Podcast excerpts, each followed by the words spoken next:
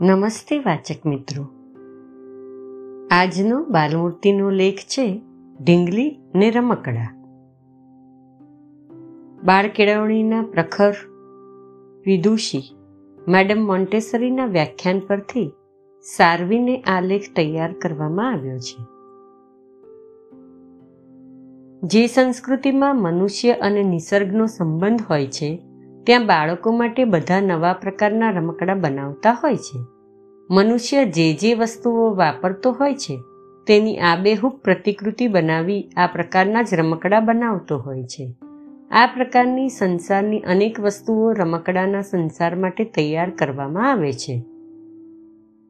રમકડાના વાસણો, દીવાનખાનનો સેટ, રમકડાનું મંદિર, રમકડાનો ચાનો સેટ, રમકડાના હથિયારો, બાગનો સામાન, વાહનો આવા જુદા જુદા પ્રકારના રમકડાથી દુકાનો ભરપૂર હોય છે.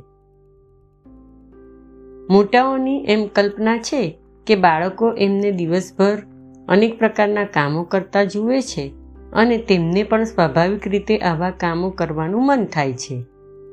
ને તેથી જ આવા રમકડા તેમને લેવાનું મન થાય છે. પણ જ્યારે આવા રમકડા ઘરે આવે છે, ત્યારે તેમાંના એકેયથી બાળકને સંતોષ થતો નથી. કારણ તેમનો પ્રત્યક્ષ ઉપયોગ સંતોષકારક રીતે થઈ શકતો નથી. લાકડાના કે માટીના ફળોનો સેટ જે કાપી શકાતો નથી, જે ખાઈ શકાતો પણ નથી. રસોઈના વાસણો વાપરવાના તો બાજુ પર રહ્યા, પણ ફક્ત ગોઠવ્યા હોય તોય બોર પણ ન માય એટલા નાના. ચાનો સેટ જેના પ્યાલા એટલા નાના હોય છે કે જ્યાં ચાનો કાર્યક્રમ માત્ર કાલ્પનિક જ હોય છે. આવા પ્રકારના રમકડા રાખી આપણે બાળકોની મશ્કરી જ નથી કરતા. બાળકોની ક્રિયાને અનુકૂળ એવા રમકડા છે, એમ કહેવું અને પછી બાળકો એની પર કંઈ ક્રિયા જ ન કરી શકે, એવી એમાં કરુણાજનક યોજના છે. પશ્ચિમના દેશોમાં રમકડાને ખૂબ જ મહત્ત્વ આપ્યું છે અને તેઓ એમ માને છે કે આવા રમકડામાંથી બાળકોનો બુદ્ધિ વિકાસ થાય છે. અર્થાત કંઈ જ ન હોય એના કરતાં બાળકોને કંઈક પણ રમવાનું મળે એ વધારે સારું. બાળક એકલું છે એમ ધારી એને માટે ઢીંગલી લેવાય છે. આ ઢીંગલીની આજુબાજુ જ રમતો ગૂંથાય છે. ઢીંગલીનું પારણું, ઢીંગલીની પથારી, ઢીંગલીના દાગીના, બાળકની ભાષાનો પાયો ચાર સાડા ચાર વર્ષની ઉંમરે પૂર્ણપૂર્ણે મુકાયો હોય છે. તેને બદલે તેને હંમેશા ઢીંગલીના જ સહવાસમાં રખાય છે. ઢીંગલીઓ બધું સાંભળી તો લે છે પણ બિચારી ઉત્તર કેવી રીતે આપે? અને બાળકના ભાષા વિકાસમાં કંઈ એ રીતે મદદ થોડી થઈ શકે? બાળકોની આ રમતોનું નિરીક્ષણ કરતાં જ દેખાય છે કે આ બાળકોને નવી નવી ઢીંગલીઓ જોઈતી હોય છે. બાળકો રમકડા અને ઢીંગલીઓ તદ્દન તોડી ફોડી શકે છે. આ રમકડામાંથી બાળકોને પૂર્ણ સંતોષ ન મળવાથી તેમાંથી ભાવનાત્મક અને નૈતિક સ્વરૂપની અનેક તકરારો ઊભી થાય છે. બાળકોનું નિરીક્ષણ કરનારને લાગે છે કે ઢીંગલીને તોડી અને દરેક ભાગ છૂટો પાડીને જોવામાં કે રમકડા ભાંગી તોડવી નાખવામાં એક પ્રકારની જિજ્ઞાસા, તૃપ્તિનો આનંદ થાય છે. પણ તેમનું આવું વર્તન પરિસ્થિતિ અને રમતના પ્રકારથી જ ઉત્પન્ન થયું છે. એ ઘણાને ધ્યાનબાર જ છે. આવા રમકડામાંથી બાળક પાંચ મિનિટ પણ સ્થિર રમી શકતું નથી. બાળકને આ પ્રમાણે રમાડનાર વ્યક્તિ રમકડાનો ઢગલો જમીન પર કરી બાળકને તેમાંથી ખૂબ રમાડવાનો પ્રયત્ન કરે છે, પણ બાળક તો એકે એક રમકડું લઈ કંટાળીને જમીન પર પછાડે છે અને આમ પછાડવાથી રમકડાની ભાંગફોડ થાય છે. ઘણા માનસશાસ્ત્રીઓ માને છે કે બાળકની ભાંગફોડ એટલે સહજ પ્રવૃત્તિનો આવિષ્કાર છે. બાળકોમાં તો આ પ્રકારની વિનાશક વૃત્તિ છે જ, એમ તેઓનું માનવું છે. આ માનસશાસ્ત્રીઓનો બાળકોના મનોવ્યાપાર સંબંધી બીજો એક અભિપ્રાય હંમેશ સંભળાય છે. તે એ કે બાળક સ્વભાવે ચંચળ છે. તેઓ કોઈ પણ વિષય પર લાંબો વખત ધ્યાન આપી શકતા નથી. એક રમકડું લઈ લાંબો વખત એનાથી રમતા નથી, પણ વધારે રમકડા બદલ્યા કરે છે. વસ્તુસ્થિતિ એમ છે કે આવા રમકડાથી બાળકને સંતોષ મળતો નથી. આ રમકડામાં વાસ્તવિકતા નથી હોતી.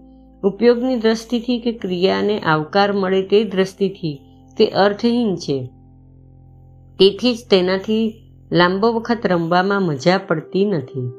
મોટાઓને બાળકો બાબત જે ગંભીર ગેરસમજણ છે, તેને લઈને આવા રમકડા નિર્માણ થયા છે અને તેથી જ બાળકોમાં ભાંગફોડ વૃત્તિ અથવા તો ભાંગફોડ શક્તિ અને મનની ચંચળતાના લક્ષણો ઉત્પન્ન થયા છે. મોટાઓએ જ બાળકોમાં આ લક્ષણો નિર્માણ કર્યા છે. કુદરતે જે શક્તિ બાળકોને આપી છે, તેનો ઉપયોગ કરી તેને વિકસાવવાનો સંતોષ સંસારના આ વિડંબનાત્મક રમકડાઓમાંથી મળતો નથી. જીવનના નાટકમાંથી થોડો વખત મનોરંજન મળશે, પરંતુ જીવન સંબંધી જૂઠી રમતોમાંથી જીવનનો ખરો પરિપોષ થશે નહીં.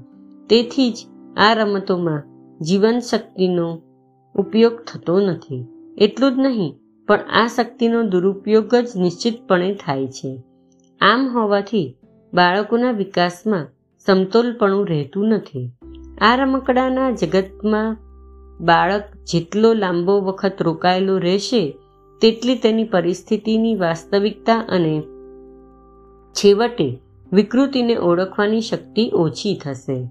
ખરેખર આ જ કાળમાં અને આ જ સમયે બાળક આજુબાજુની પરિસ્થિતિ, મોટાઓના જીવન વ્યવહારનો અભ્યાસ ગંભીરપણે, કાળજીપૂર્વક અને બુદ્ધિપૂર્વક કરતું હોય છે અને એમાંથી પોતાનો જીવન વિકાસ સાધતો હોય છે. સતત પ્રવૃત્તિમાં તલ્લીન, પુનરાવર્તનના પરિશ્રમથી ન થાકનાર, સદા આનંદી અને વિનોદી એવું આ બાળક પોતાના હાથનો અતિ આગ્રહપૂર્વક ઉપયોગ કરતું હોય છે. તેનો વિકાસ પોતાના જીવન વિષયક અનુભવમાંથી, એટલે કે અનુભવના નાટકમાંથી નહીં, થવો જોઈએ. જે દેશમાં બાળકો માટે આ રમકડાનો સંસાર અથવા રમકડાની સંસ્કૃતિ ઉત્પન્ન થઈ નથી, તે દેશના બાળકો, પશ્ચિમના દેશના બાળકો કરતાં જુદા પડે છે. તેઓ વધારે સ્વસ્થ અને આનંદી દેખાય છે. મોટાના ઉપયોગમાં આવતી જે જે વસ્તુઓ તેમને મળે છે તેને તેઓ ઉપયોગમાં લાવે છે. જ્યારે માતા કપડાં ધુવે છે, ત્યારે આ બાળક નર્સરીની રમવાની જગ્યાએ નથી હોતું, પણ પોતે પોતે જ મોરીમાં જઈ અને ત્યાં મળી રહે તે સાધનોનો ઉપયોગ કરી ધોવાનો પ્રયત્ન કરે છે. માં રોટલી બનાવતી હોય ત્યારે પોતે પણ રસોઈમાં મદદ કરવા મંડી જાય છે. અહીં ભણેલા અને શ્રીમંત ઘરોમાં બાળકોની આ સ્થિતિ નહીં હોય પણ ગામડામાં બાળક માતા પિતા અને ભાઈ બહેન સાથે રહી તેમનું બુદ્ધિપૂર્વક અનુકરણ કરતું હોય છે. તેમાંથી પોતાને શેમાં રસ છે તેનો ખ્યાલ આવે છે. આજુબાજુ રહેતા લોકો પાસેથી પ્રત્યક્ષ રીતે એ જીવનની પ્રેરણા મેળવે છે. પોતાની પ્રેરણા પ્રમાણે પ્રયત્નપૂર્વક પોતાનો હેતુ સાધે છે. બાલજીવનનું નિસર્ગ પ્રેરિત કાર્ય એટલે તે પરિસ્થિતિમાં આનંદ અને અભિમાનથી પોતાનું જીવન કાર્ય કરનાર વ્યક્તિનું નિર્માણ. તેના આ કાર્યની દ્રષ્ટિથી સુજ્ઞ લોકો હમણાં હમણાં બાળકોને રમકડા આપવાની ઈચ્છા દર્શાવતા નથી. હવે એમની માન્યતા છે કે ખોટા રમકડા આપ્યા કરતા બાળકો માટે સહેતુક પ્રવૃત્તિના સાધનોથી સજ્જિત વાતાવરણ નિર્માણ કરી આપવું જોઈએ. નવી વિચારમાળામાં બાળકોને રમકડા ન હોય તો પણ તેના શરીરના પ્રમાણમાં યોજાયેલા સાધન સામગ્રીનું ઘર બનાવી આપવું. તેને ખુલ્લી જગ્યા આપી, યોગ્ય હથિયારો આપવા. ઢીંગલી ન આપતા થોડા નાના મોટા મિત્રો ભેગા કરી. તેને માટે પ્રત્યક્ષ સામાજિક જીવનનું નિર્માણ કરવું. તે બધી બાબતોનો સમાવેશ થયો છે. તે ખરેખર બાળકનું સૌભાગ્ય જ છે. અસ્તુ.